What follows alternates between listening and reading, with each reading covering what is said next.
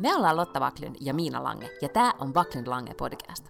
Tässä podcastissa puhutaan vapaasti ja huumorilla elämästä keskellä ruuhkavuosia.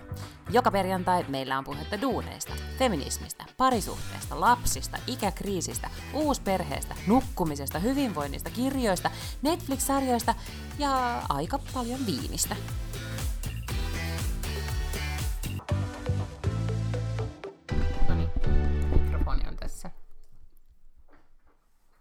Hyvä, muista Hyvä. puhua kovaa siihen.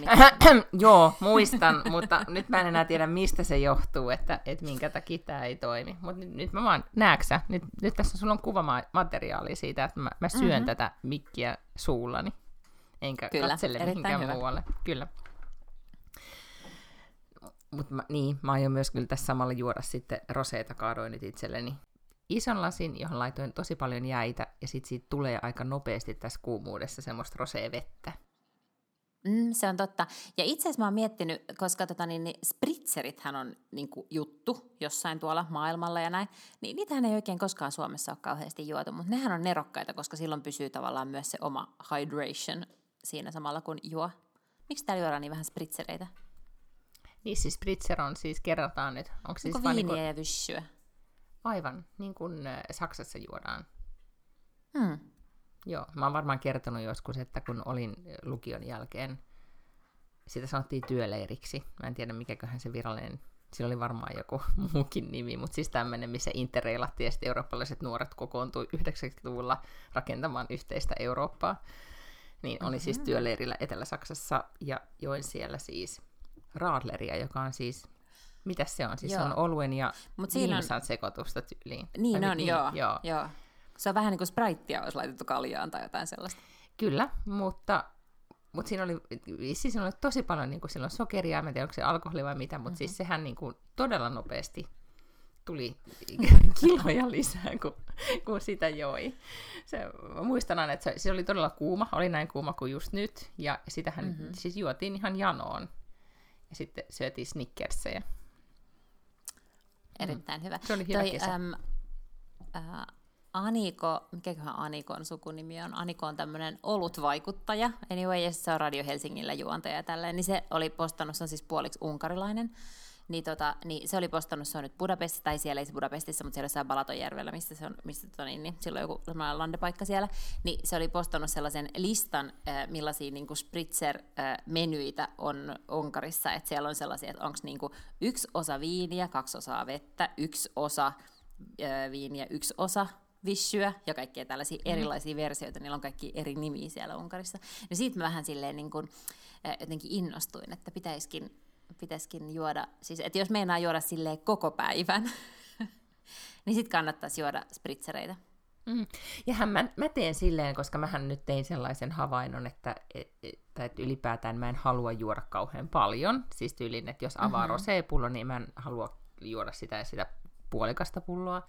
Niin mä käytän niitä jääpaloja. Mä huomaan, että tosi, niin kun, mm. mä vaan joka päivä teen hirveitä määrä jäitä, jotta mä saan tosi paljon jäätä siihen roseeseen, jotta se niin kun, mä pidän ajatuksesta, että mulla on koko aika niin kun, kylmä roseelasi edessä, vaikka sitten se mies kysyi yhtenä päivänä, että juoksevan, niin kuin, onko tässä lasissa vettä? Mä sanoin, että ei, kyllä tässä on ollut roseeta, tämä ei enää vaan näytä edes vaaleanpunaiselta, se näyttää, no, vedeltä. Mutta voiko olla, että ö, on niin kuuma, että jopa ei tee mieli alkoholia? On, just noin. Niin, koska mä siis, äh, niin kuin mä sanoin viime viikolla jo, niin mulla on vieläkin siis ne tikit jalassa, että mä en uskalla siis lähteä mihinkään humpalle, koska mä pelkään, että mä jotenkin niin kuin juon liikaa ja kompastelen ja jotain, jotenkin teen jotain tuolla jalalle, joka vasta nyt niin kuitenkin toipuu. Niin sitten kuitenkin olin siis lauantaina niin kuin muutamalla lasillisella ystävättäreni kanssa ja käytiin niin kuin muutamilla terasseilla, niin jotenkin tuntuu, vä- että mä sanoin, että oli vaikea saada alas, mutta siis tavallaan, että ei ollut ollenkaan semmoinen, niin oli tosi hyvä fiilis ja Helsinki oli ihan täynnä ja niin kuin tiko tiko ja kaikkea. Mutta jotenkin se alkoholijuominen oli vähän sellaista, niin kuin, että no, mm, ei tämä nyt oikein maistu, kun mikään ei oikein maistu koko Ei. Joo, ja täällä on nyt siis, tämä samalla ollut vissiin nyt joka kesä, mä, mun mielestä kyllä oli vaan niin, että viime, viime kesänä ei ollut näin kuuma niin edes, tai ei, Ei täällä, täällä saaressa ainakaan, että oli ehkä muutama lämmin päivä. Mutta tä, tästä tuli todellakin niin kuin flashback siihen kesään 2018, jolloin oli äärimmäisen kuuma ja vesi loppu kesken ja näin edelleen, niin, niin, tota, niin täällä ei todellakaan, ei, ei tee niin kuin, tai odottaa, niin kuin mä huomaan, että mä nukun huonosti, mä herään aamulla tosi aikaisin, viideltä, puoli kuudelta, kuudelta jopa niin kuin herään, että nousen ylös, keitän kahvit ja menen ulos istumaan, koska silloin on niin kuin ok istua vielä ulkona. Mm. Sitten alkaa, siis nyt meillä on toi lapsi on jalkapallokoulussa, niin kymmeneltä alkaa jalkapallokoulu. Ihan killeri, mä en tajua, miten ne lapset pystyy kaksi tuntia juoksemaan siinä kuumuudessa. juo, juo vettä ja me koko aika huolehditaan, että lisää aurinkorasvaa, lisää aurinkorasvaa. Kaikki vanhemmat istuu, istuu varjossa. Tietenkin sit vanhemmille olisi myös tämmöinen niin kuin joku juoksukoulu tai että voisi treenata. Niin niin okay. mä huomaan, että ei ole kyllä tosi paljon osallistujia, koska vanhemmat ei jaksa. Mutta se, mutta ylipäätään vaan se, että sit se päivä menee siinä, että meidän pitäisi saada täällä kaiken maailman juttuja tehtyä, mutta ei oikein pysty tekemään mitään. Ja sitten menee siihen, että odottaa vaan, että iltaan, että aurinko laskee, että voi, niin kuin, tulee se puuha hetki, että jaksaa tehdä jotakin. Ja sitten pitääkin mennä nukkumaan, koska aamulla taas joutuu heräämään niin aikaisin. Koska jotenkin se niin kuin, joutuu ajottamaan sen oman virkeysaikansa siihen, että, että lämpötila on ok. Niin kuin nyt olisi niin kuin etelässä. Että et ei tarvitse todellakaan ulkomaille lähteä tänä vuonna. No ei nyt kyllä kelin takia, joo ei. Just yksi joku, joku jota mä seuraan Instassa, joka on siis puoliksi, olisikohan se, no jostain kuitenkin sieltä Lähi-idästä, niin sitten se oli vaan laittanut siihen kuvakaappauksen siitä, että kun Helsingissä oli niin 29 astetta ja Beirutissa 27, että hän lähtee kohta tuonne Beirutiin niin viilentymään, koska täällä pohjoisessa on niin helvetin kuuma. Joo, meillä on itse asiassa tässä tällä viikolla, olemme viettäneet tämmöistä italialaista teemaviikkoa. Se alkoi vähän siitä futiksen mm-hmm. EM-kisoista niin finaalista. Ja, ja tota, silloin sinä iltana syötiin pizzaa ja, ja muutenkin yritettiin pitää tämmöistä italialaista tunnelmaa. Sitten me ollaan katsottu paljon niin Italiasta, ei italialaisia elokuvia, mutta Italiasta kertovia elokuvia. Mä en tiedä, onko mä aikaisemmin puhunut tässä podissa siitä Pixarin piirretystä Lukasta. Olen varmaan maininnut siitä. Joo, ehkä me joskus siitä vähän puhuttiin. Joo. Jo.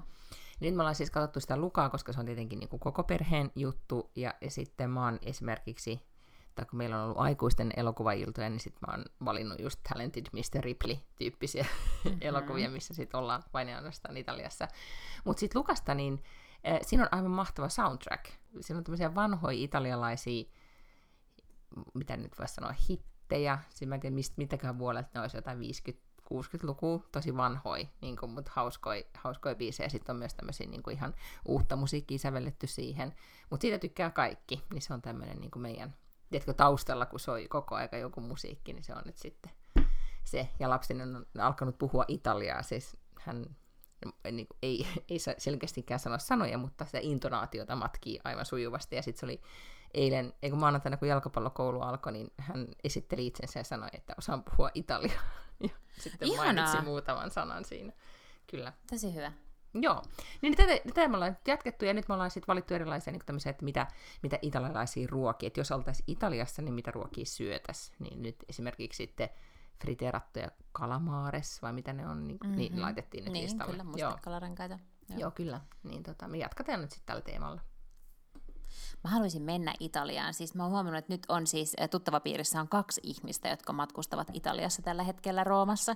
Ja sitten kun ne tietenkin postaa koko ajan Instagramiin, niin musta on ollut aivan ihana katella. Sitten se yksi on semmoinen, mä en tiedä, mä luulen, että Tomi, Tomi taitaa olla niinku yksin matkassa.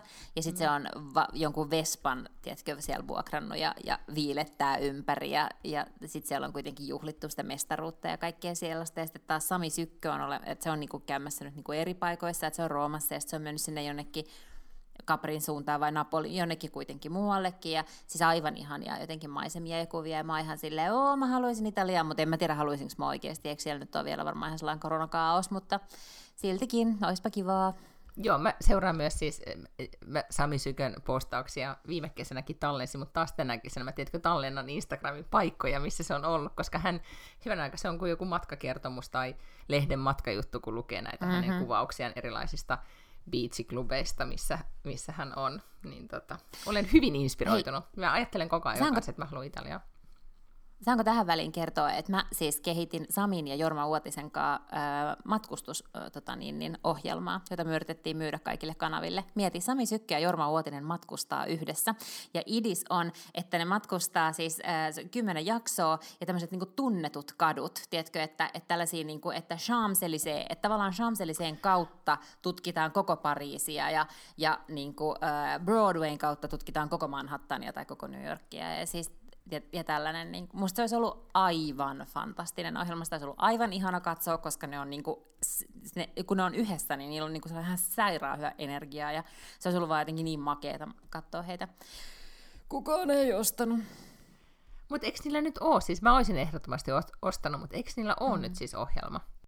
En mä tiedä. Ei siis joku, joku, joku niillä oli joku ohjelma. Mä en ole nyt ihan varma. Miksi, ei, miksi mulla on sellainen mielikuva? Okei. Okay. Mutta Jorma Uotinen ohjaa nyt jonkun jutun jonnekin teatteriin tai operaan.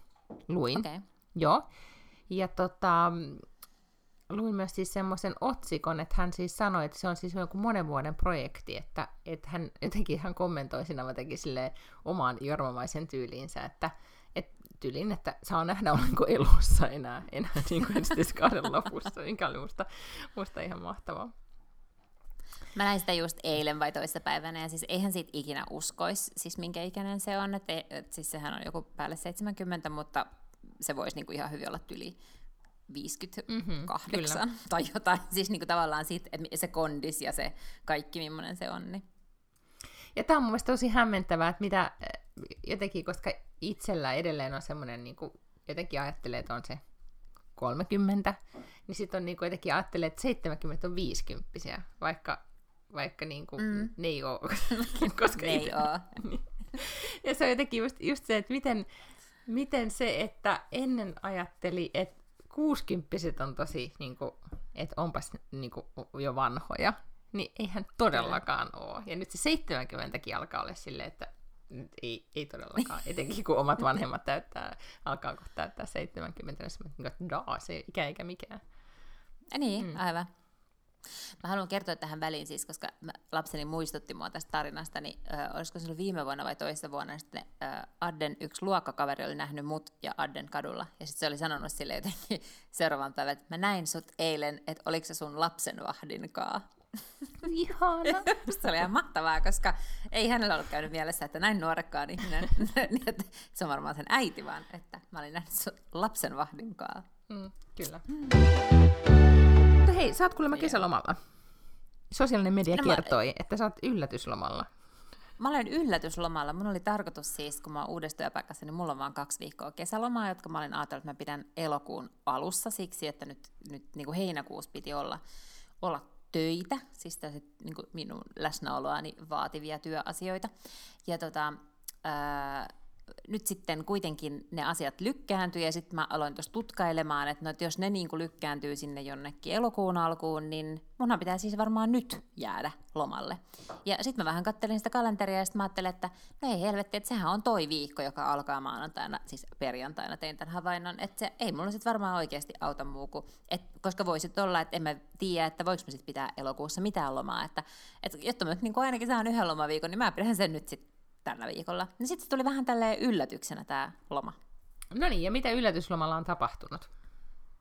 No, me sitten tota, lähdettiin staycationille, koska ajateltiin, että voidaan katsoa sitten jalkapallofinaali tota, ilmastoidussa hotellihuoneessa, niin lähdettiin Fiskikselle staycationille, että ei jääty tähän keskustaamaan, lähdettiin tuonne kauemmas Munkkiniemeen.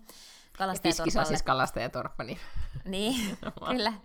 Ja tota, niin, niin, sehän oli ihan mahtava tuommoinen staycation, koska se on niin sille kuitenkin se on merenrannalla ja vähän sille kauempana, resortti-tyyppinen enemmänkin kuin, että jos olet jossain tässä Haavenissa tai kämpissä. Niin se oli sille kauempana, ja sitten siitä pääsi uimaan tällaiselle privaatti uimarannalle, ettei tarvii siis kansan kanssa jossain mm-hmm. Munkkiniemen uimarannalla sitten uida. Ja sitten siellä oli uima-allas ja muuta. Ja oikein siis mukavasti siinä tota, meni. Ja sitten se oli ihan, kun me tsekattiin sisälle, niin sitten sanoi, että joo, että lähin, äh, lähin ravintola on sitten niinku toi ukkomunkki, tiedätkö sen Ugarin, mm. joka on siellä, mm. siellä mutta se on siellä niinku munkan tavallaan siinä sen puistotien lähellä. Ja sitten sanoi siinä heti, kun me tsekattiin sisään, että mut voi volttaa tänne. Ja mehän sitten voltattiin illalla sinne hotellihuoneeseen kiinalaista ruokaa ja oli kyllä todella, todella mukavaa. Ihanaa. Ja sitten katsoitte matsin. Ja katsottiin matsi, kyllä, joka kesti ja kesti ja oli... Nyt mä olin ihan unohtanut, että se tuli, mutta siis jotenkin mua rassasi. Tiedätkö, kun ei ollut silleen superisti kummankaan joukkueen puolella, että ei ollut niin kuin, tiedätkö, silleen elämä ja kuolema niin kuin joku oma joukkue tai joku semmoinen, mitä oikeasti fanittaa, niin sitten ei, totta kai me niin kuin kannatettiin vähän Italiaa, mutta ei se nyt ollut silleen, niin kuin, tiedätkö, että jos Englanti olisi voittanut, se olisi ollut niin kuin ok. Mutta siis, voi että, mun niin kävi sääliksi. Siis niitä kaikkia pelaajia. Mun mielestä aina kun noi loppuu tuommoisiin rankkareihin, niin musta se on ihan sietämätöntä. Siis molempien maalivahtien ja kaikkien niiden pelaajien, siis onnistuu ne tai ei onnistu, niin mun aina käy niitä sääliksi. Just näin. Ja, ja sitten itse asiassa mä huomasin nyt tämmöisen, että nyt mua kävi todellakin, mä e, siis kannatin alun perin Italiaa, mutta sitten aloin ottelun niin kuin vanhetessa kääntyä Englannin puolelle, mm. sitten kuitenkin kuitenkin ne niin tsemppas. Ää, ja, ja sitten huomasin, että täytyy olla joku tämmöinen niin ikäsidonnainen juttu, koska sitten mua todella just säälitti ne nuoret pojat, niin kuin, että, mm. että ne on niin nuoria ja niin pieniä ja, ja, ja voi hyvänen aika mikä hermopaine. Ja, ja sitten olin ihan tuohtunut, että minkä takia nyt se valmentaja nyt sitten valitsi siihen, että eikö nyt olisi pitänyt kokeneempia ottaa. Ja mulla oli hirveän paljon jalkapallomielipiteitä, vaikka mun ei pitänyt valvoa ja katsoa koko matsia sitten lopulta loppuun.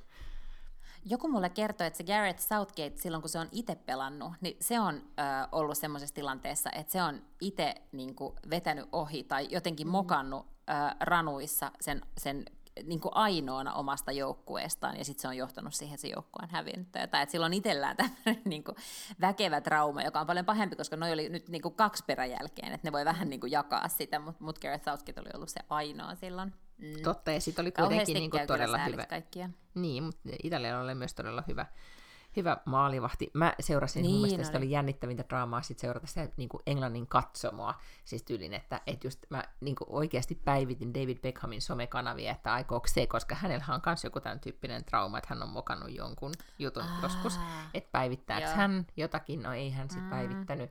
Ja sitten esimerkiksi Kate Moss oli siellä niin VIP-vieraiden joukossa, siellä Englannin okay. katsomossa niin hirveästi kiinnosti, että mä yritin vaan katsoa, että ketä celebriteja siellä on ja mitä ne tekee. Ja sitten mun mielestä liikuttavinta oli siis prinssi Pikku George, kun se oli en, mm. ensin niin onnellinen ja sitten se oli niin surullinen. Ja se oli jotenkin... Niin. Mm. Mutta mun mielestä voisi niinku oikeasti esimerkiksi osan siitä erätauosta käyttää siihen, että näyttäisi vähän, ketä siellä on, koska se mm-hmm. on mun mm-hmm. mielestä tosi kiinnostavaa. Ja sama toinen oli Wimbledonissa, mä näin Instagramissa oli joku postaus, missä oli siis valokuvien kaikista eri julkiksista, jotka oli ollut katsoa Wimbledonia. Niin se oli musta siis niin kuin aivan yhtä, koska siellähän ei näytetä yleisöä juuri ollenkaan niissä tennismatseissa. Niin se oli mun mielestä niin kuin ihan supermielenkiintoista katsoa kaikkia Hugh Grantteja, ketä siellä oli ollut katsomassa. Niin kyllä. Vähän enemmän voisi tällaiseen kyllä keskittyä, jos Ju- saisi nyt niin kuin esittää toiveen. Juuri näin. Ja sitten, mutta näithän se, sen kun Englanti teki maalin, niin Tom Cruise ja David Beckham VIP-katsomassa niin kuin teki tämmöisen fist bump-tyyppisen niin kuin, Oliko myr- Tom Joo. Cruise siellä? Tom Cruise oli. Se oli ensin koko päivän, vissiin se oli sitten Beksin en tiedä, mutta katsoi just Wimbledonia, ja sitten se siitä sitten siirtyi tonne, Ai. tonne tota, mikä, Wembleylle kattoon. Wembleylle. En mä edes tiennyt, että ne oli ystäviä. On, on. Nehän on ollut siis silloin, kun Brexit asuu Losissa, niin, niin enemmänkin tekemisissä. Jos mä se on nyt oikein outoa, muistan. koska se on. mä kuitenkin niin mun mielestä se Victoria ja David Beckham vaikuttaa kuitenkin silleen niin kuin normaaleilta ihmisiltä, ja musta se vaikuttaa jotenkin ihan silleen Normaaleilta ihmisiltä, nyt mä käytän niin, hitsuja. Siis, mut niin, joo, okei, okay, Tom siis, Cruise että ne ei ole, joo. Mm. Niin, että ne ei ole niinku silleen hulluja tai jotenkin mielenvikaisia, siis, tai mitään. Mun mielestä niinku julkiksiksi ne vaikuttaa silleen tasapainoisilta ja jotenkin semmoisilta ihmisiltä, mitä sitten taas niinku millään mittapuilla tietenkään Tom Cruise ei ole. Mm. Jos täytyy sanoa, siis Becksithän, tai Beckhamit viettivät siis nyt hääpäivää, mä muista, muista kuinka monta kymmenettä. Mm. Siis ne on nyt ollut iän kaiken joku ehkä kohta pari vuotta yhdessä nekin, tai naimisissa. Muistaakseni, kun ne meni naimisiin, minkälaiset hääpuvut niillä oli? No en, mä en ole no, kun niillä oli, siis, niillä oli siis, googlaan ne jostain, koska niillä oli siis violetti, Davidilla oli siis tämmöinen violetti puku, ja Victorialla oli violetti siis, no joku mekko päälleen, ja he istuivat semmoisilla valta, kultaisilla valtaistuimilla. Ne oli niinku tosi 90-luku outo kitsch-meininki, niinku, kun tota, tai oli 2000-luvun alku, tai no, joku 90-luvun loppu tai 2000-luvun alku, mutta siis ne oli todella niinku extravagantit bileet silloin. Ja, ja niillähän on ollut se juttu, että ne on aina näyttänyt vähän niin kuin, että niillä on ollut sama tyyli. Niin sitten David postasi mm-hmm. tämän hääpäivän kunniaksi sit videon, missä niillä oli vaan erilaisia samanlaisia, niin kuin, eri, niin kuin, no, samanlaisia outfitteja Aa, joo, vuosien joo. varrelta. Ja sitten jotenkin teksti oli, että, että niin kuin, sama tyyli kaikkina näinä vuosina. Ja, näin. ja ne on jotenkin niin kuin, eh, onhan niilläkin, mä en tiedä muistaakseni tämmöisiä lasten, Davidilla oli suhde lapsen, lastenhoitajan tyyppisiä skandaaleja on ollut tässä vuosien Ai varrella, että ihan kaikki ei ole mennyt silleen niin kuin, niin aivan, niin, joo. smoothisti, mutta sitten ny- nykyään niin ne on, vaikuttaa jotenkin olevan, niin kuin, ne on todellakin tämmöinen goals-pari, jolla on niin kuin, aikuisia mm. lapsia ja, ja tota, nyt se niiden vanhempoika ja kihloissa aikoo mennä naimisiin. Ja, Onko? ja, uh, no ja sitten se, oliko se Brooklyn, niiden se poika, niin sehän on, niin kuin, sehän on malli. Se oli, mä muistan minkä, Joo. minkä tota, alusvaatemerkintä, oliko se kutsin tai jonkun kampanjassa, silloin niin kuin, todella nyt niin kuin, isänsä jalanjäljissä tämmöisissä niin kuin, hot seksykuvissa sitten. Mä yritin, hmm. mä yritin, koska David Beckham on tietysti nyt näkynyt poikkeuksellisen paljon sitten, kun se on ollut, se on jossain jotain matsia se katsoi tuon Ed Sheeranin kanssa, ja, mm, joo. ja, ja sit sen takia ne niin näytti sitä paljon, ja sitten me ollaan niin tyttäreni kanssa puhuttu tästä Beckhamista, mä yritin selittää, että hän on kuitenkin silloin niin omana aikakautenaan ollut paitsi oikeastikin siis Englannin paras pelaaja, mm-hmm. siis silloin, siis Beckhamhan oli kai niin kun, sehän oli tosi hyvä pelaaja, mutta kai se oli niin kun, enemmänhän se oli niin tunnettu siitä, että se oli komea. Et, et, ja sitten sillä oli joku mieletön niin banaanipotku tai joku yksi juttu, missä se oli ihan sika hyvä, mutta ei se sitten kuitenkaan tavallaan kaikkien niiden muiden niin oikeasti tosi isojen nimien veronen jalkapalloilija ollut. Mutta mä yritin selittää, että se on ollut siis niin Englannin jossain vaiheessa paras jalkapalloilija, ja että hän oli 90- ja 2000-luvun siis tämmöinen niin kuin absoluuttinen seksisymboli, että, että kaikki, että niin kuin, ihmiset halusivat saman tukan kuin se, että, kaikki, mm. että se oli semmoinen Beckham-tukka, että sitä haluttiin, ja ja siis se ei ymmärtänyt yhtään. Se oli ihan, että toi. Sitten mä sanoin, että niin, mutta että kato, siihen aikaankin on ollut vähän se, mistä me puhuttiin viime viikollakin, että, että niin näyttelijä, että tähteys on pirstaloitunut, tai että kukaan mm. ei ole enää se yksi ainoa tähti, vaan että niitä on useampia, niin samalla tavallahan ei ole myöskään nyt yksi ainoa ikään kuin seksisymboli, tai yksi ainoa tyyli, tai yksi mm. ainoa kauneus ihanne, vaan niitä on oikeasti tosi monia erilaisia. Mutta mä yritin sanoa, että silloin ei ollut, että toi oli niinku se, joka oli kaikkien mielestä hyvännäköinen. Sitten se oli silleen, oliko sun mielestä? Sitten mä sanoin, että no ei, että musta se on aina ollut vähän sellainen niinku nätti, siis mun oma makuun, mm, mä ymmärrän mm. visuaalisesti, että hän on todella viehättävä. Mm mutta se ei ollut ehkä se mun tyyli. Ja siis se ei niinku yhtään. Ja sitten se oli silleen, että no, no ehkä se, että hän googlaa, että miltä se on näyttänyt aikaisemmin. Sitten se jotain niitä sen vanhoja kalsarikuvia. Sitten se oli että miten tämä, että tällaistakö, todellako? Ajattelin, että se on 12 ja se ei niinku yhtään ymmärtänyt, että tämän tyyppistä miesihannetta ollaan joskus ihan noita. Niin, mutta se on ollut sitä aikaa, kun oli just ne jalkapalloilijat, kun oli niinku nämä Footballer's Wife-ilmiö ja, mm-hmm. ja sitten näitä ja, et futiksen pelaajat oli, oli tosi iso. Ja siis nyt, niin. mä, ymmärrän, tä, mä ymmärrän täysin sen, että David Beckhamia on pidetty universumin mm-hmm. seksikkäämpänä. Musta se on niinku täysin ilmiselvää ja musta on vaan hassua, että täältä tulee nyt niinku nuorempi sukupolvi, joka ei, niinku, ei näe sitä. Mm-hmm. Ja sitten ne on kaiken näköisiä Harry Stylesia sitten niinku fanittaa. No sekin vielä. Nyt joka, mä luen täältä vielä. Joka ei ole yhtään yhtä ilmeisesti, niin kuin mun mielestä sille ilmiselvästi jotenkin viehättävä. No mut onhan se. Mut silloin, silloin mut oikeesti David Beckhamissa on karismaa, Harry Stylesissa on mm. karismaa. Mä luulen, että siihen se niinku sitten ennen kaikkea kiteytyy. Onko sun mielestä David Beckhamissa karismaa? Oh. Mun mielestä siinä ei mitään Mut ei, se, siinä se on siis ei olisi voinut, näköinen. Siitä ei olisi voinut tulla niin iso tähti ilman, että siinä on sitä karismaa. Koska siinä on, onhan Aa. siinä joku tämmöinen. Silleen mä ajattelen, että... Mun mielestä sillä ei ole niin... mitään karismaa aina kaikki ne klipitkin, musta sillä on itse ironiaa ja musta se on niinku mm. ihan sille hyvällä sykkeellä aina mukana. Nyt se oli just taas jossain tämmöisessä sketsissä, missä James Corden mukamas hakee niinku uudeksi James Bondiksi ja sitten David Beckham hakee uudeksi James Bondiksi. Ää, ja sitten että se on niinku, lähtee mukaan tuollaisiin juttuihin, mikä musta on todella vallottavaa ja ihastuttavaa. Mm. Mutta siis mun mielestä siinä, siis karismaa siinä jätkä se ei kyllä ole. Okei. Okay. No siis mä ajattelen näin sitä, niin kuin, nyt mä en muista mitä mä ajattelin, mun mielestä se oli jo hyvän näköinen silloin niin kuin, niin kuin aikoinaan, mm. mutta, mutta mun Onhan se, se vieläkin. On, on, ja siis fakta on se, että ikä on tehnyt hänelle hyvää, hän on tullut entistä niin rennommaksi on. ja rennommaksi, Kyllä. hänessä on todellakin itseirone, ja myös molemmissa, sekä Victoriassa että Davidissa on molemmissa sitä, ja se on mun mielestä siinä vallottava, ja se on ehkä, jos miettii Kyllä. sitä niin kuin couple goals-ajattelua, että tai ylipäätään sitä, että mitä haluaa itse, että ikä tuo itseen, on just se, että pystyy ottaa niin kuin etäisyyttä ja on itse ironiaa ja, ja niin kuin pystyy niin kuin ne molemmat näyttää siltä, että ne todellakin, niin kuin, e, paitsi että ne viihtyy toistensa seurassa ja niillä on niin kuin sellainen ihana perhe ja hyvä meininki, mutta myös se, että, että ne on tota, että niillä on hauskaa siis elämässä ylipäätään. Ja mikä ehkä tulee mm-hmm. myös sit siitä, että on sitten jo, he ovat myös tehneet paljon asioita. Nyt mä kuulen vielä niin kuin Wikipediasta nyt tarkistin, että niin kuin faktat olisi kohdillaan tästä jalkapallosta, eli David Beckham on entinen jalkapalloilija, kuusinkertainen valioliikamestari. Hän edusti ammattilaisuransa aikana Manua, Preston North End FC, Real Madridia, Milania, Los Angeles Galaxy sekä Paris Saint-Germainia ja oli Englannin maajoukkojen kapteeni. Mm. Mm. Että jotain hän on sitten tehnyt oikein. On, on, on. Mm. Joo, joo, kyllä, kyllä. Ja, ja ei se mikään messi koskaan ollut. No ei, mutta muistetaan nyt, mikä se elokuvan, missä... Bend se... like Beckham. Ei, kun se, missä Hugh Grant Vai? on pääministeri, kun se pitää sen puheen, että... Love Actually. Niin, missä se pitää puheen niin sitä niin, huonosti käyttäytyvää amerikkalaispresidenttiä vastaan, että, että miten, miten Englannin pitäisi olla ylpeä itsestään, ja sitten hän sanoo siinä, että meillä on David Beckhamin vasen jalka ja David Beckhamin oikea jalka, jotenkin näin. No se oli silloin niin kuin niin, koska, koska, osa kulttuuria. Joo. Kyllä, just koska silloin oli se banaanipotku, joka oli jotenkin aivan silleen uskomaton. Juuri näin. No, mutta nyt ei tarvitse meidän puhua jalkapallosta pitkään aikaa, koska kis, kisat meni ja satunnaisten fanien niin kuin, fanittaminen päättyy kyllä ainakin no en tiedä, ei, meidän kohta kuusivuotias ei sano mitään semmoista mega-innostusta, nyt se käy siellä jalkapallokoulussa, mutta niillä on siis semmoinen ryhmä, joka, niillä on eri maita, siis siellä on, niin kuin, on Italiaa ja oli myös Suomi, mikä oli ihanaa, että oli Oho. valittu Suomi, nyt kun oli kaikki EM-kisoissa olevat maat mukana, niin sitten oli valittu myös Suomi.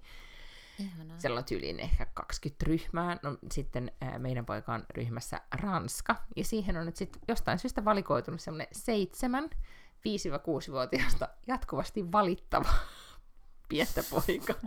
niin, että joo, sitten ne aina menee Onko niinku ranskalaisetkin vai... semmosia? Mä luulen, että ne filmaa ja valittaa, don't know.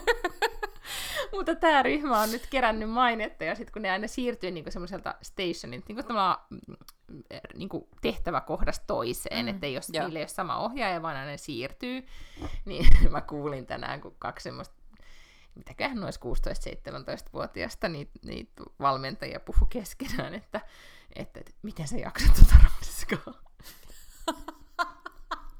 ja sitten se, että, ei, että, että pakko vaan tsempata, ja sitä mä huomasin, että vähän vanhemmat niin kuin, valmentaja tai joku ohjaa ja, ja sitten joku apuvalmentaja, semmoinen nuori tyttö, ne, ne aika usein osallistutaan tämän ryhmän niin kuin, harjoituksiin, koska ne vaan, tiedätkö, ne saattoi käydä makaamaan nurmikolle tai kaato vettä toistensa päälle ja valittiin, että on totta, oli myös liian kuuma, mutta ne, ne käyttäytyi. Ja sitten koko ajan sanoi vastaan, ne sanoi, että ei, tämä on tyhmää, voidaanko tehdä jotain muuta, sitten kun piti olla hippaa, niin ei ollaan toisella säännöillä hippaa. Ne oli ihan jotenkin, niin kuin, mun teki vielä mennä sanoa silleen, niin kuin, nyt suu kiinni ja pelataan. Ja kaikki muut maat, niin kuin, tiedätkö, suoriutui tosi hyvin. Joo, mutta Ranska oli täynnä staroja, jotka kikkailee. Eihän tässä ole heiko viikko parin niin alkaa olympialaiset. Mä en siis ole tutkinut nyt vielä, mutta nämä on Japanissa, mutta mä en tulkoa muista, että miten päin nämä ö, aikavyöhykkeet menee, että pitääkö niitä jotenkin sit vahtia keskellä yötä tai vai mitenköhän se menee, mä en tiedä. Tuota, lapseni tietenkin on jo siis täällä niin kuin ladannut, että me katsotaan tätä uintia sitten mm-hmm. heti, kun sitä voi katsoa. Hänet siis kutsuttiin nyt jollekin tällaisen uimaliiton leirille, mm-hmm. niin kuin, johon valitaan jotain tällaisia huippuja, poten... lupauksia. Niin, mm. lupauksia. Kyllä. Joo. Mä, no jotenkin, niin. mä oon huolissani, että mä en osaa jotenkin olla tarpeeksi sellainen swim mom, mitä mun pitää nyt alkaa tekemään. Että No mutta miten niinku ollaan, niin kuin, siis sähän istut siellä vaan... tätä kehitystä. Niin no, miten ollaan se viime maama? Sä vaan istut siellä hallissa, roudat treeniin. Ei nyky... nykyään siis ei saa edes istua hallissa. Istut siellä hallissa, aa. No viet sinne. Siis ennen sai, joo ennenhän mä istuinkin siellä hallissa, mutta nykyään siis kun on koronarajoitukset, niin ei saa mennä halliin yleensä sisälle ja ei saa kisoihin ei saanut, että niitä piti katsoa sitten kotona koneelta. Koska sehän on itse asiassa tosi hienoa, että siellä oli kuule tämmöinen live-striimaus sieltä. Sitä mistä katsoa mm-hmm. kotota. Tai joo, olympialaisia nyt sitten odotellaan. No joo, ja siis onhan se nyt tosi jännä. Mä oon joskus seurustellut uimarin kanssa. Öö, se, kun ui tosi tosi tosi paljon, niin sit lopultahan iho alkaa haista silleen kloorille. Ja se ei koskaan niin oikein Ai kunnon jaa. lähde sitten niin veke. Tämä muistan seurustelustani u- uimarin kanssa. Okei, okay, hyvä. Mm. Mm. Joo. Että, et, tota.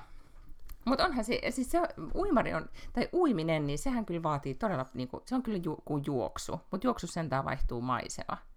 Niin siihen mm-hmm. Mhm. ei vaihdu. Jep. Ja sitä mä oon miettinyt, että se on kyllä semmoinen niinku, sinnikkäiden laji, tai tämmöinen, Se on- pitää olla tosi päättäväinen. Joo, ja kuitenkin jos ajattelet, että vaikka jos itsekin juoksee, vaikka miten juoksisi siis pitkiäkin matkoja, niin sähän voit kuunnella musiikkia tai kirjaa mm-hmm. tai podcastia tai tiedätkö mitä tahansa. Että kyllähän sä voit, niinku, sä voit tehdä itsellesi virikkeitä. Mutta tota, siellä altaassahan ei siis, vai jokainen aina mulle sanotaan, että no on olemassa jotain niin vedenkestäviä MP3-soittimia. No näytä mulle joku, joka ui jollakin MP3-soittimen kanssa. Ei siellä niin uida. Siellä oikeasti uidaan omien ajatusten kanssa, mikä ku- sounds terrifying itselle. Niin ja kaikissa elokuvissa ja sarjoissa, jos ihminen on, niin kuin, tiedätkö, että sen pitää oikeasti olla omien ajatustensa kanssa tekemisissä, aina kuvataan, että se on uimahallissa. Aina semmoista ihmistä, joo. joilla on joku niin kuin, että juttu, niin ne on aina sitten menee, ne on uimahallissa. Ja mä ajattelen näin, että se on myös ihmisten, joka on, niin kuin, jotka viihtyy omien ajatustensa kanssa. Tässä on niin kuin ok. Me muut niin. sitten Niin. pyöritään täällä kuul- kuulokkeet korvilla. Niin paniikissa yrittää kuunnella jotain, ettei vaan tarvitse mitään ajatella.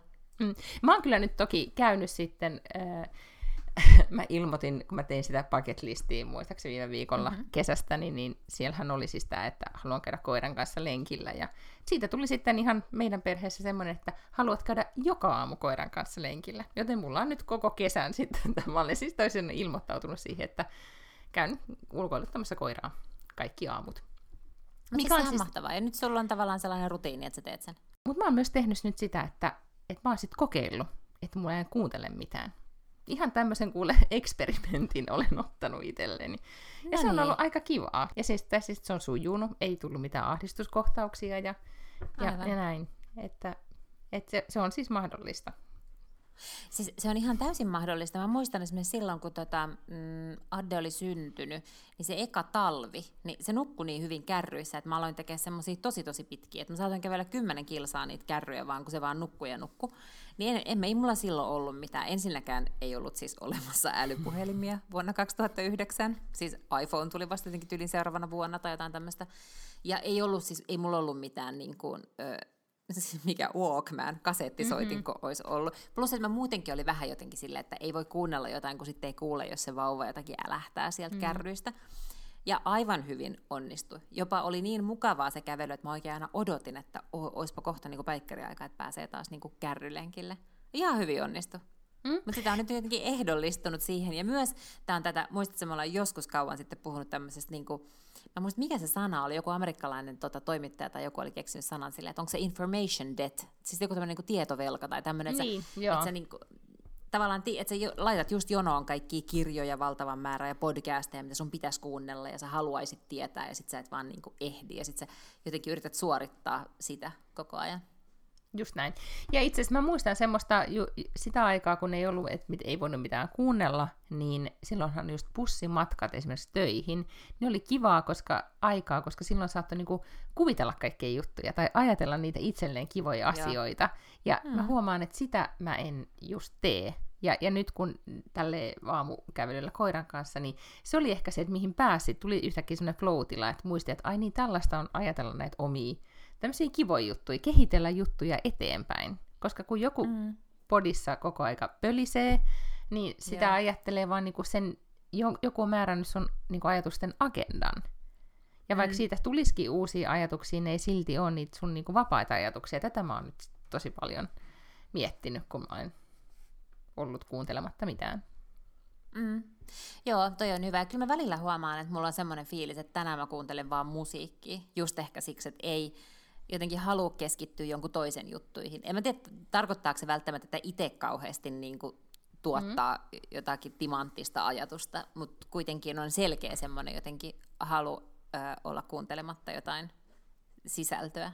Joo, ja silloin se on just toi on hyvä, miten, sä, mikä, miten sanoit, että ei halua keskittyä muihin, muiden juttuihin, vaan Niin, nimenomaan, niin. että haluaa keskittyä omiin juttuihinsa ja sitten jos ei sitä tee, niin sittenhän tulee just semmoinen olo, että on, et ei ole jotenkin niin kuin vaan, ei ole saanut itselleen sitä aikaa. Mä kuuntelin, mm. no nyt tätä jotenkin kontraa nyt täysin taas kaikki ajatu, tai itse tähän mennessä sanottu, mutta, mutta kuuntelin sitä We Can Do Hard Things podcastia, Glenn Doylen podcastia, missä yeah. tota, mistä ne otti, ne puhui jo self-careista, hänen, siis hän pitää sitä podcastia siskonsa kanssa, ja siis sisko on mun uusi tämmöinen niin lempi puhuja, tai se, se on tosi avoin, ja, ja niin kuin, no silloin hyvä teki klangi sen, sen tavassaan ajatella ja, ja puhua asioista, niin ne puhuu sitten siis self-careista siitä, että miten siitä on tullut tämmöinen kans vähän niin kuin suorittamista ja sitä, että se on niin kuin oikeastaan tämmöistä itsensä hemmottelua ja näin, vaikka se ei ole se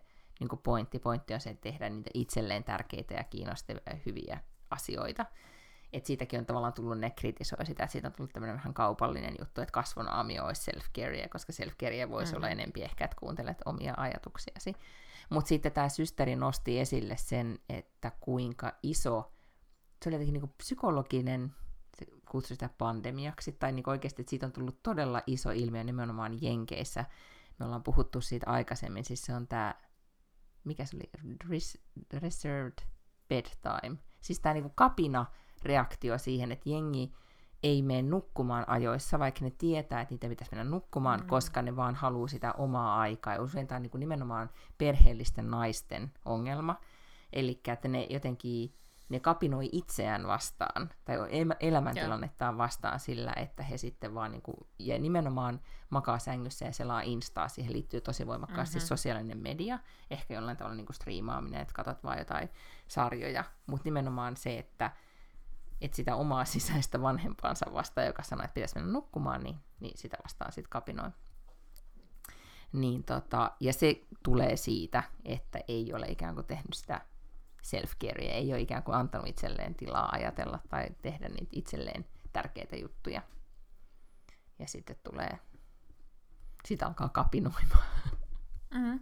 Mulla oli tänään aamupäivällä vähän tuommoinen tilanne. Lapsi lähti uimastadikalle ja sitten mä olin silleen, että niin, että kun on siis todella nyt niin kuuma ja on niin hieno ilma ja mulla on kesäloma, mulla on nyt rajallinen kesäloma, kuitenkin muina kesinä usein on ollut se neljä mm-hmm. viikkoa, joka tuntuu sen verran pitkältä, että sitten sä voit tehdä sellaisia, sä voit ottaa sellaisia irtiottopäiviä, että ei tehdäkään mitään. Nyt mulla on yhtäkkiä mm-hmm. vaan tämä seitsemän viikkoa, niin on sellainen olo, että nyt pitää perkele. Seitsemän päivää. Seitsemän, niin, niin seitsemän mm, päivää, mm. että nyt tähän pitää niinku tunkea, teetkö, suorittaa maksimaalisesti kaiken näköistä kokemusta.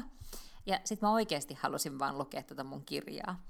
Ja mm. sitten mä niinku taistelin oikeasti vähän aikaa tässä aamulla, niinku, että on pakko lähteä ulos puistoon lukemaan sitä kirjaa. Tiedätkö, että mä jotenkin saan niinku maksimoitua tätä ulkonaoloaikaa. Mm mutta kuitenkin mä voisin sitten lukea sitä kirjaa. Ja sitten mä olin silleen, että herra Jumala, mä oon niin 40-vuotias ihminen, ja et, et, siihenkö tämä nyt todella kaatuu, että mä tekisin yhden aamupäivän sitä, mitä mä haluan, eli istun sisällä, vaikka on kiva ilma, ja luen sitä mun mm. kirjaa. Mm. Ni, niin voiko se nyt tosiaan sit olla jotenkin huono asia? Että et, et menetäänkö nyt oikeasti sillä niinku, näitä aurinkotunteja, niin onko se paha asia? Mm. Päätän, että mm. ei ole, ja istuin kotona ja luin.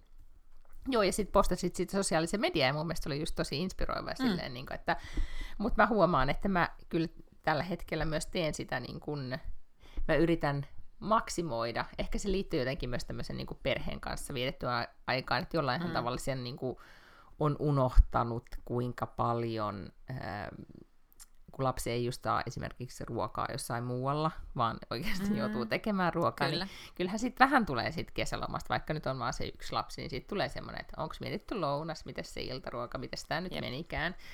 Ja, ja sitten kun olisi ollut nyt tänään esimerkiksi iltapäivällä tultiin beachiltä tai alkuillasta aikaa, niin sitten mä kuitenkin mä katsoin, että okei, mulla on 45 minuuttia aikaa, että mä päästäisiin nopeasti imuroin yläkerran, puistelemaan matot ja pyyhkäsen lattiat. Ja sitten se meni puolitoista tuntia tässä projektissa mutta yhtä niin. kaikki.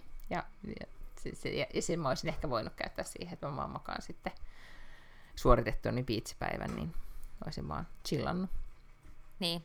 Ja sitten mä huomaan, että mä oon myös vähän niin kuin snadisti pahalla tuulella koko ajan, koska siis vaikkei mun tähän niin kuin jalkaan satu, jos nyt joku ei ole kuunnellut aikaisempi jaksoja, mm. mun siis leikattiin päkiästä hermo, että se ei ole todellakaan mitään niin kuin suurta ja dramaattista, ja mä en ole missään niin kuin petilevossa tai mitään, vaan mä itse asiassa kuulin nyt ilman kyynärsauvoja jo. Mulla on vaan semmoinen niin erikoiskenkä, minkä ne antoi sieltä sairaalasta, joka tekee, että sä et astu päkiällä, vaan astuu pelkästään kantapäällä. Mutta siis on se silti ihan sika hidasta, että me käveltiin esimerkiksi niin kuin keskustasta töölöön, niin kyllä niin kuin kestää puolet kauemmin kuin normaalisti. Mutta sitten mä oon niin kuin, vähän pahalla tuulella koko ajan siitä, että mä en voi tehdä jänniä juttuja. Niin kuin, että tämähän olisi just semmoista aikaa, että mennään katsoa sitä Helsinki Biennaalle jonnekin Vallisaareen tai jonnekin. Mm-hmm. Sitten mä että no, en mä nyt oikeasti voi lähteä johonkin Vallisaareen. Ei se nyt mitään sellaista niin kuin maastoa ole, mutta on se kuitenkin silleen, että sä et voi lähteä sinne jollain niin kuin jalkavirityksellä. Mm-hmm. Niin sitten mm. mä oon vähän niin kuin siitä koko ajan silleen, että maailma on kiinni niin joista, joltain asioilta. Niin, vaikka sä voisit vaan oikeasti maata sohvalla ja, ja lukea sitä kirjaa. Lueks, niin. mitä sä nyt luet? Sä luet vaan nyt, tai vaan ja vaan, mutta edelleen sitä. Äh, joo, mä siis luin sitä Rodham-kirjaa, mm-hmm. joka on siis tämmöinen romaani siitä, että mitä olisi tapahtunut, jos, jos Hillary ei olisi mennyt naimisiin Bill Clintonin kanssa se paranee koko ajan. Siinä on siis niin hyviä kohtia. Mä oon jotenkin aivan sille fiiliksi. Mä haluaisin jotenkin sille keltakynällä värjätä sieltä kohtia, koska se on vaan niin, kuin niin hyvä. Uh, Mutta sitten mä luin myös tällaisen kirjan kuin The Rose Code, jonka on kirjoittanut tämmöinen, mä luulen, että se on brittinainen, jonka nimi on Kate Quinn. Yleensä mä siis en ole kauhean kiinnostunut mistään historiallisista romaaneista, että yleensä jos mä näen kirjan ja mä näen siellä takakannessa esimerkiksi vuosiluvun, joka on joku niin kuin, tiedätkö, ennen vuotta 2000, niin mä oon yleensä silleen, niin kuin, no, ja no, etenkään, ei Niin, plus, että jos siis jo, ja etenkään jos ei siis koske Yhdysvaltain politiikkaa, että jos on jollain tavalla niin Yhdysvaltain politiikkaa, niin silloin sä ehkä hyväksyt aikaisemman vuosiluvun. Ehkä. Tämä on mun mielestä tärkein mm. no, niin footnote. Kyllä, mm. mutta sitten mä, mä oon kyllä huomannut, että et kyllähän mä oon tehnyt tässä myös poikkeuksia näissä niin kuin vakooja jutuissa. Aa, Et sit, totta. Mm, John Le Carren kirjat, niin nehän monesti siis tapahtuu just siellä niin kuin toisen maailmansodan tai sen jälkeen 70-luvulla ja kaikkea tällaista. Et siinä on niin kuin, tota, et siellä on tapahtunut tällaisia, ja tämä The Rose Code äh, liittyy sille etäisesti vähän siihen. Se siis ähm, on täysin fiktiokirja, mutta se kertoo tämmöisestä paikasta kuin Bletchley Park, joka on oikeasti ollut olemassa, joka siis oli Brit- Briteissä se, missä toisen maailmansodan aikana äh, tota, murrettiin kaikki näitä enigma-koodeja. Saksalaiset mm-hmm. oli kehittänyt tällaisen niin kuin, äh, tavan lähettää koodattuja viestejä ja sen nimi oli Enigma, semmoinen härveli, mistä pystyttiin niin kuin, vaihtamaan sellaisia ratteja ja niin kuin, tavallaan salakieli. Ää, ja sinne otettiin valtavasti ää, ihmisiä töihin, ja se oli yksi näistä paikoista, missä nuoret naiset esimerkiksi saattoi päästä. Et jos oli jotenkin matemaattisesti lahjakas tai muuten vaan jotenkin niin kuin aivot virittynyt sellaiseen niin kuin ko- koodien kräkkäys tyyppiseen ajatushahmotelmaan, niin, niin ne saattoi päästä sinne töihin. Ja siis se on pitkä kirja, mutta tosi tosi hauska yksi niistä päähenkilöistä deittailee esimerkiksi prinssi Filippiä, joka sitten siinä mm-hmm. tota, niin, niin kirjan loppupuolella menee naimisiin tietenkin siis kuningattaren kanssa, mutta, mutta se perustuu siis oikeaan henkilöön tämä hahmo, että ennen kuin hän tapasi, tai ennen kuin hän meni naimisiin Elisabetin kanssa, niin hän oli todella deittaillut tämmöistä naista nimeltä, oliko se Osla Benning tai joku tämmöinen. Oletko nähnyt sen leffan Enigma? En, en koska, Oi, mutta sehän on niin sun elokuva, koska siinä on se Cumber, mikä ihme sen nimi on? Siis se... Uh, Benedict Cumberbatch. Just se. Cumber. Mieti, miten hyvä aliaspari me oltaisiin, koska mä sain tosta kiinni, kenestä sä puhut. Mun mielestä siis, vitsit, voisikopa joku semmoinen virtuaalialias tai joku, mihin me voitaisiin osallistua, koska Joo. me kyllä to, nä, ja itse asiassa mä luulen, että meidän kuuntelijat alkaisi olla tosi hyviä jo tässä niin Vaklund Lange aliaksessa, mutta jo, mm-hmm. just se, koska tota, sehän on, se leffa on siis tosi, tari, tosi tarinaan perustuva, että varmaan ehkä joku niistä sen leffan hahmoista oli yksi näistä tyypeistä, koska siinä oli siis mm. nuoria, ne, tota, niin kuin nuorten ihmisten joukko, jotka sitten sitä... Jo, kräkkäs. Siis mähän on niin kuin luvattoman huonosti perillä kaikista näistä. Tiedätkö, kun ihmiset on lukenut jotain silleen, että ne esimerkiksi mm. osaa jotain kaikkia sellaisia päivämääriä toisesta maailmansodasta ja jostakin taisteluja osaa esimerkiksi mm. nimetä nimeltä ja kertoa, niin kuin, että minkä sillan yli saksalaiset tuli, mm. tiedätkö, ja kuka oli jossakin ambushissa. Niin mä en siis tiedä, mä tiedän silleen about, että kummat, niin kuin ketkä oli liittoutuneita ja ketkä oli vastapuolella. Että mä oon siis todella huonosti, mua ei ole koskaan mikään sotahistoria kauheasti kiinnostanut. Ni, niin sit musta oli hauskaa lukea tämä kirja, koska kaikki oli mulle uutta ja opettavaista. No niin, mutta siis mähän, mä olin vähän tota, tai jäin kiinni toiseen, se oli myös siis toista maailmansotaa, kun mä luin siis, tai siis tajusin sitä kirjaa kuunnellessani, että toinen, toisen maailmansodan aika, etenkin se niin kuin ennen toista maailmansotaa, siis 30-luku, tai jotenkin yhtäkkiä 20-30-luku vaikuttaa musta jotenkin niin kuin, ehkä se liittyy jotenkin tähän, että yhtä, yhtäkkiä alkaa taas iloinen mm-hmm. 20-luku, vaikea sanoa, mutta että et, okei, että minkälaista, minkälainen maailmanmeno silloin minkälaista maailmanmeno oikeastaan silloin oli.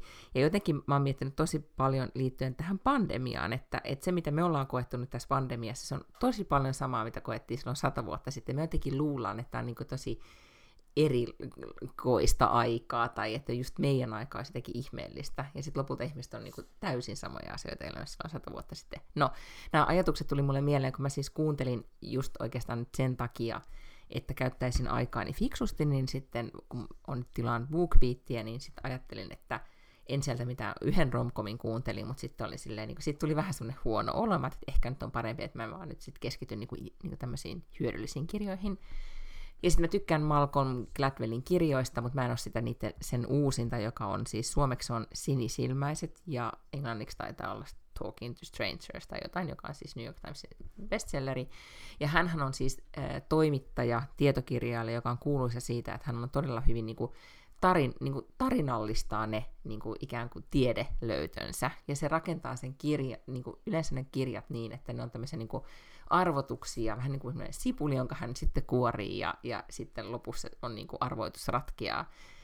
Ja ne on erittäin taitavasti niin kuin viihdyttävästi rakennettuja ja, ja myös sitten kerrottuja. Ja hän, tämä kirja kertoo siis siitä, että miten meidän, niin kuin, että miten helppo meitä on huijata, siis että mi, miksi meidän niin kuin ihmisten välinen kommunikaatio tai vuorovaikutus perustuu tosi paljon niin kuin luottamukseen ja siihen, että me, me esimerkiksi ajatellaan että toisistamme että pääsääntöisesti, että, että me olemme rehellisiä. Ja, ja se mahdollistaa, esimerkiksi käydään niin kuin läpi Mad- Maddock, oli, mikä se oli se suuri huijari? Madoff. Ah, Madoff, Bernie Madoff. Joo, just se. Kato, alias piste Joo, ja, si, ja, mutta niin. oli, muit, ja, ja, oli paljon tämmöisiä niin kuin erilaisia isoja puhuttuja keissejä, oli tämmöisiä niin kuin pedofiilikeissejä ja, ja tota, niin kaiken maailman skandaaleja, mitä hän avasi, että miten on mahdollista, että ihmiset on mennyt ikään kuin lankaan tai uskoneet, että, niin, ja siinä oli esimerkiksi Hitler oli yhtenä esimerkkinä ja sitä, että miten, miten Chamberlain, joka oli siis äh, tota, Englannin kuningaskuntien siis, oliko se nyt ulkoministeri tai pääministeri, ehkä mm. ulkoministeri, pääministeri, ja meni ihan erikseen sitten Hilteriä tapaamaan, että ottamaan selvää, että mikä heppu tämä nyt oikein oli, ja sitten sanoi, että no, että kyllä Hitler kirjoitti, sai sitten alle, Hitlerin allekirjoittaa jonkun paperin, että että joo, ei tästä mitään sotaa tule, ja, ja sitten se ei ollut todellakaan mikään onnistunut tapaaminen näin niin kuin, niin kuin historiaperspektiivissä. Mutta se käytti tosi paljon myös niin kuin vakoja esimerkkejä ja just sitä, että miten niin kuin agentit, CIAn agentit tai kaksoisagenttius, miten se toimii, että miten meidän niin kuin aivot huijaa meitä ajattelemaan koko aika, tai edes huijaa, vaan miten meidän niin kuin, tavallaan koko vuorovaikutuksen koodisto on rakentunut sille, että me, me ajatellaan, että toiset ovat sitä, mitä he esittävät tai, tai sanovat, että he ovat. Ja ensin mä ajattelin, että, se on, että onko se nyt vähän kuiva aihe, mutta sitten se oli kyllä todella vetävä kirja. Ja vaikka nyt on melkein 99 tuntia, niin sujuvasti kyllä. Sitten niinä koiralenkkeinä, kun en halunnut kuunnella omia ajatuksia, niin kuuntelin Malcolm Gladwellia, joka oli viihdyttävää. Mutta sitten hän kuitenkin sitten sanoo, että, että tavallaan lähtökohtaisesti se on siis hyvä asia, että sen tarinan opetus ei kuitenkaan ole se, että ole epäilevämpi tai, tai että niin kun lähtökohtaisesti suhtaudu epäilevästi kaikkeen, vaan päinvastoin, että itse asiassa tämä tapa, millä me suhtaudutaan muihin, eli että me ikään kuin mm. lähtökohtaisesti aina uskotaan, että joku on, jolla kuulla on hyvät aikeet tai, tai että, että se puhuu totta, niin se on hyvä asia ja se ikään kuin pistää meidän yhteiskuntaa pystyyn. Joo, se on sen niin kuin perusprinsiippi, ja sitten se, se käyttää tosi, tai käyttää esimerkiksi eh, esimerkkejä siitä, että miten, miten tämmöinen niin kuin luottamusta rapauttava toiminta, joka siis perustuu äh, siihen, että, että sä epäilet, epäilet muita koko ajan, tai että se oikeasti rapauttaa luottamusta ja sit sitä, että joku systeemi voisi toimia. Se otti, tai kertoi esimerkiksi, mä en tiennyt sitä, sanon nyt tämä huijari, Kuka Madoff. se Bernie Madoff? Mm-hmm. Niin, se. Niin on olemassa semmoinen super, niin kuin matemaattisesti superlahjakas investointipankki pankkialalla toiminut nuori kundi, joka jo kymmenen vuotta aikaisemmin jo ikään kuin selvitti tai tajusi, että okei, tämä on vaan niin kuin pyramidihuijaus tai superhuijaus tämä koko homma, ja, ja sitten halusi niin kuin viestiä siitä eteenpäin, mutta hän ei onnistunut saamaan sitä omaa viestiä läpi, koska hän suhtautui, hän luuli, että tai hän suhtautui kaikkiin ympärillä niin, että ne on niin kuin salaliittoteorioita, että hän oli niin kuin sekopää, niin kuin monesti elokuvissa ja kaikissa muissa, niin sitten se, joka on tajunnut totuuden, niin on, on sekopää, niin hän oli just sellainen, ja se ei sitten ikään kuin hänen ajattelumallinsa, että hän oli, he epäili kaikkea, ja sitten onnistui tai niin kuin osui oikeaan tämän, tämän superhuijarin psykopaatin osalta, mutta ei sitten osannut viestiä eteenpäin sitä, koska ei sitten sit suhtautui kaikkiin epäillen. Mulla on kaikista vahviten jäänyt mieleen siitä kirjasta tämmöinen esimerkki siitä, että millä tavalla, oli siis tuomari, joka, jonka tehtävä on ö, päättää, että pääseekö joku lunnaita vasten vapaaksi, vai jääkö hän poseen odottamaan mm. sitä tuomiotaan. Ja ö, sitten tämä tuomari ikään kuin tai että meillä on sellainen yleinen kuvitelma, että pitää nähdä se syytetty. Että jotenkin katsomalla sitä syytettyä, niin pystyy jollain lailla paremmin tekemään sen päätöksen, että, että onko se nyt niin kuin rehellinen kaveri vai, vai voiko, voiko siihen luottaa ja näin. Ja sitten tehtiin tavallaan testi, että mitä tekoäly, joku algoritmi, jolle syötettiin kaikki tiedot siitä men, niin sen tyypin menneisyydestä ja kaikki tämmöiset, kun en mä tiedä mitkä ne relevantit parametrit sitten on, mutta kuitenkin syötettiin nämä kaikki asiat, niin se pystyi ennakoimaan rikoksen uusimisen paljon paljon paremmin. Se tekoäly, joka ei koskaan nähnyt näitä ihmisiä, ää, kuin tämä ihmistuomari, joka 40 vuotta oli istunut siellä tuomarin penkillä tekemässä näitä päätöksiä, koska siinä on just se inhimillinen ää, vaikutus siinä välissä, että me jotenkin kuvitellaan, että katsomalla ihmistä silmiin me voidaan päätellä, että onko se rehellinen vai ei, ja ei ole useinkaan. Mm. Joo, ja tämä, oli, tämä asia tuli myös sit esille siinä, mä aloitin kuuntelemaan myös ää, nyt mä joudun taas, niin kuin ehkä sä muistat sen kirjailijan, mutta, mutta kirjan nimi on Noise, ja, ja se on kirjoittanut siis tämän Fast Thinking, Slow Thinking, joku Kahn. Se Daniel Kahneman. Joo, Kahneman, ja se, hänellä on, tai tässä, on, niin kuin, tässä kirjassa on useampi kirjailija, että hän ei ole vain niin kuin yksin, yksin siinä, mutta tota, mä en ole siitä päässyt niin kuin alkua pidemmälle, mutta siinä, siinä käsitellään siis niin kuin, just tuota tematiikkaa, että miten, miten tota, mitkä asiat vaikuttaa meidän päätöksentekoon. Ja ihan tämmöiset niin kuin inhimilliset tekijät siis oikeasti niin, että suunnilleen, että, että jollain on nälkä tai mihin aikaan päivästä joku asia, mm-hmm. että, että kuinka paljon meidän omasta mielestä meidän rationaalisen eh, hyvin perusteltuin päätöksiin vaikuttaa sit asiat, jotka on vaan siis noisia, mikäs noise kääntyisi suomeksi. On mel- melua Mel- tai niin, semmoista niinku, niinku hälyä. Tai, Joo. Niin. Ja se vaikutti kyllä todella, todella tota, kiinnostavalta myös, mutta se oli, se oli alkoi olla sitä aika semmoista niinku, siellä on niin vauhdikkaasti kerrottu kuin, kun Gladwellin kirja, niin sitten Gladwell, se jäi joo. tässä, joo, niin se jäi tässä Ja niinhän se on se, samoin, sama juttu siinä Thinking Fast and Slow-kirjassahan on, että sehän ei ole myöskään, siis sehän on niin kuin äärimmäisen jotenkin hieno ja, ja supersuosittu ja myyty teos, mutta sehän on, kyllä sit pitää aika päättäväisesti olla, että jos aikoo sen lukea, koska se ei todellakaan ole ihan yhtä vetävästi kirjoitettu kuin Malcolm Gladwell. Mm, muutama päivä aikaa enää sun ensimmäisestä lomaviikosta. Mm. Tuuk, sä nyt tänne? Otatko jonkun Visby-risteilyn? Mä katsoin, että kuule Visby-risteily lähtisi täältä Helsingin keskustasta perjantaina kello 16. Yritin tätä ö, tyttärelleni ehdottaa ja ei sitten pienintäkään kiinnostusta. Ditch the daughter ja hyppäät laivaan ja nähdään lauantaina Visbyssä terassilla Rosella.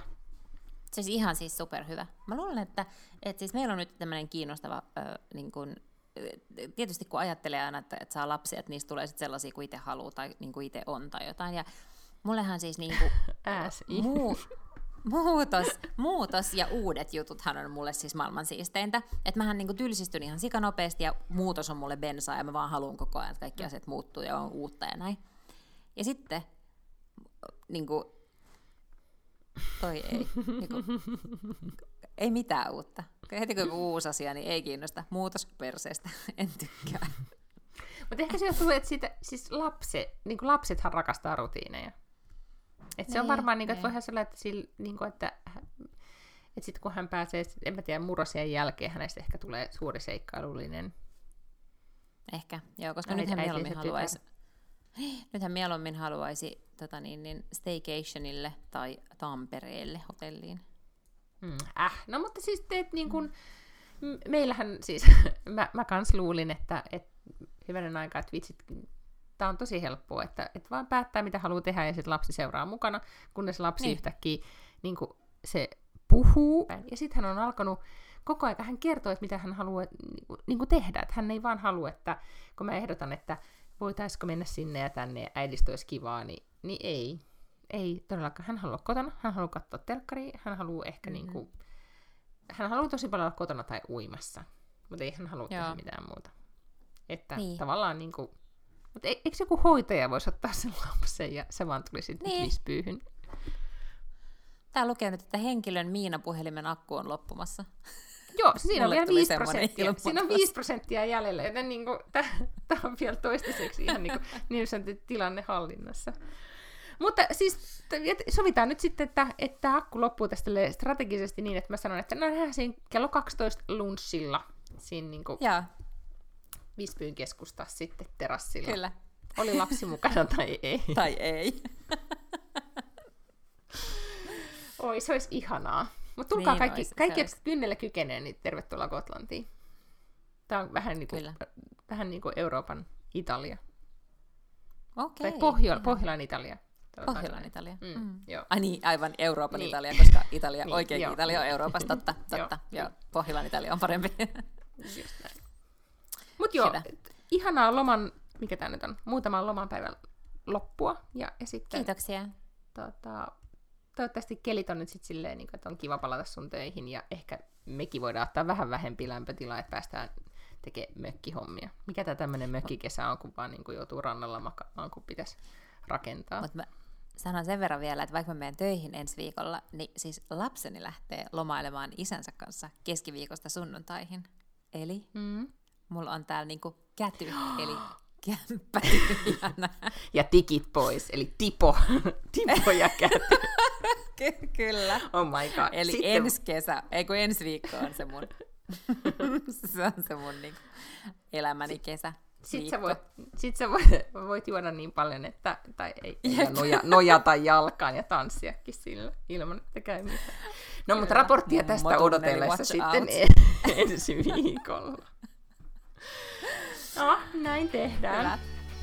No niin, pysykääpä, pysykää viileinä tässä kuumuudessa. Pus, pus. Heidoo.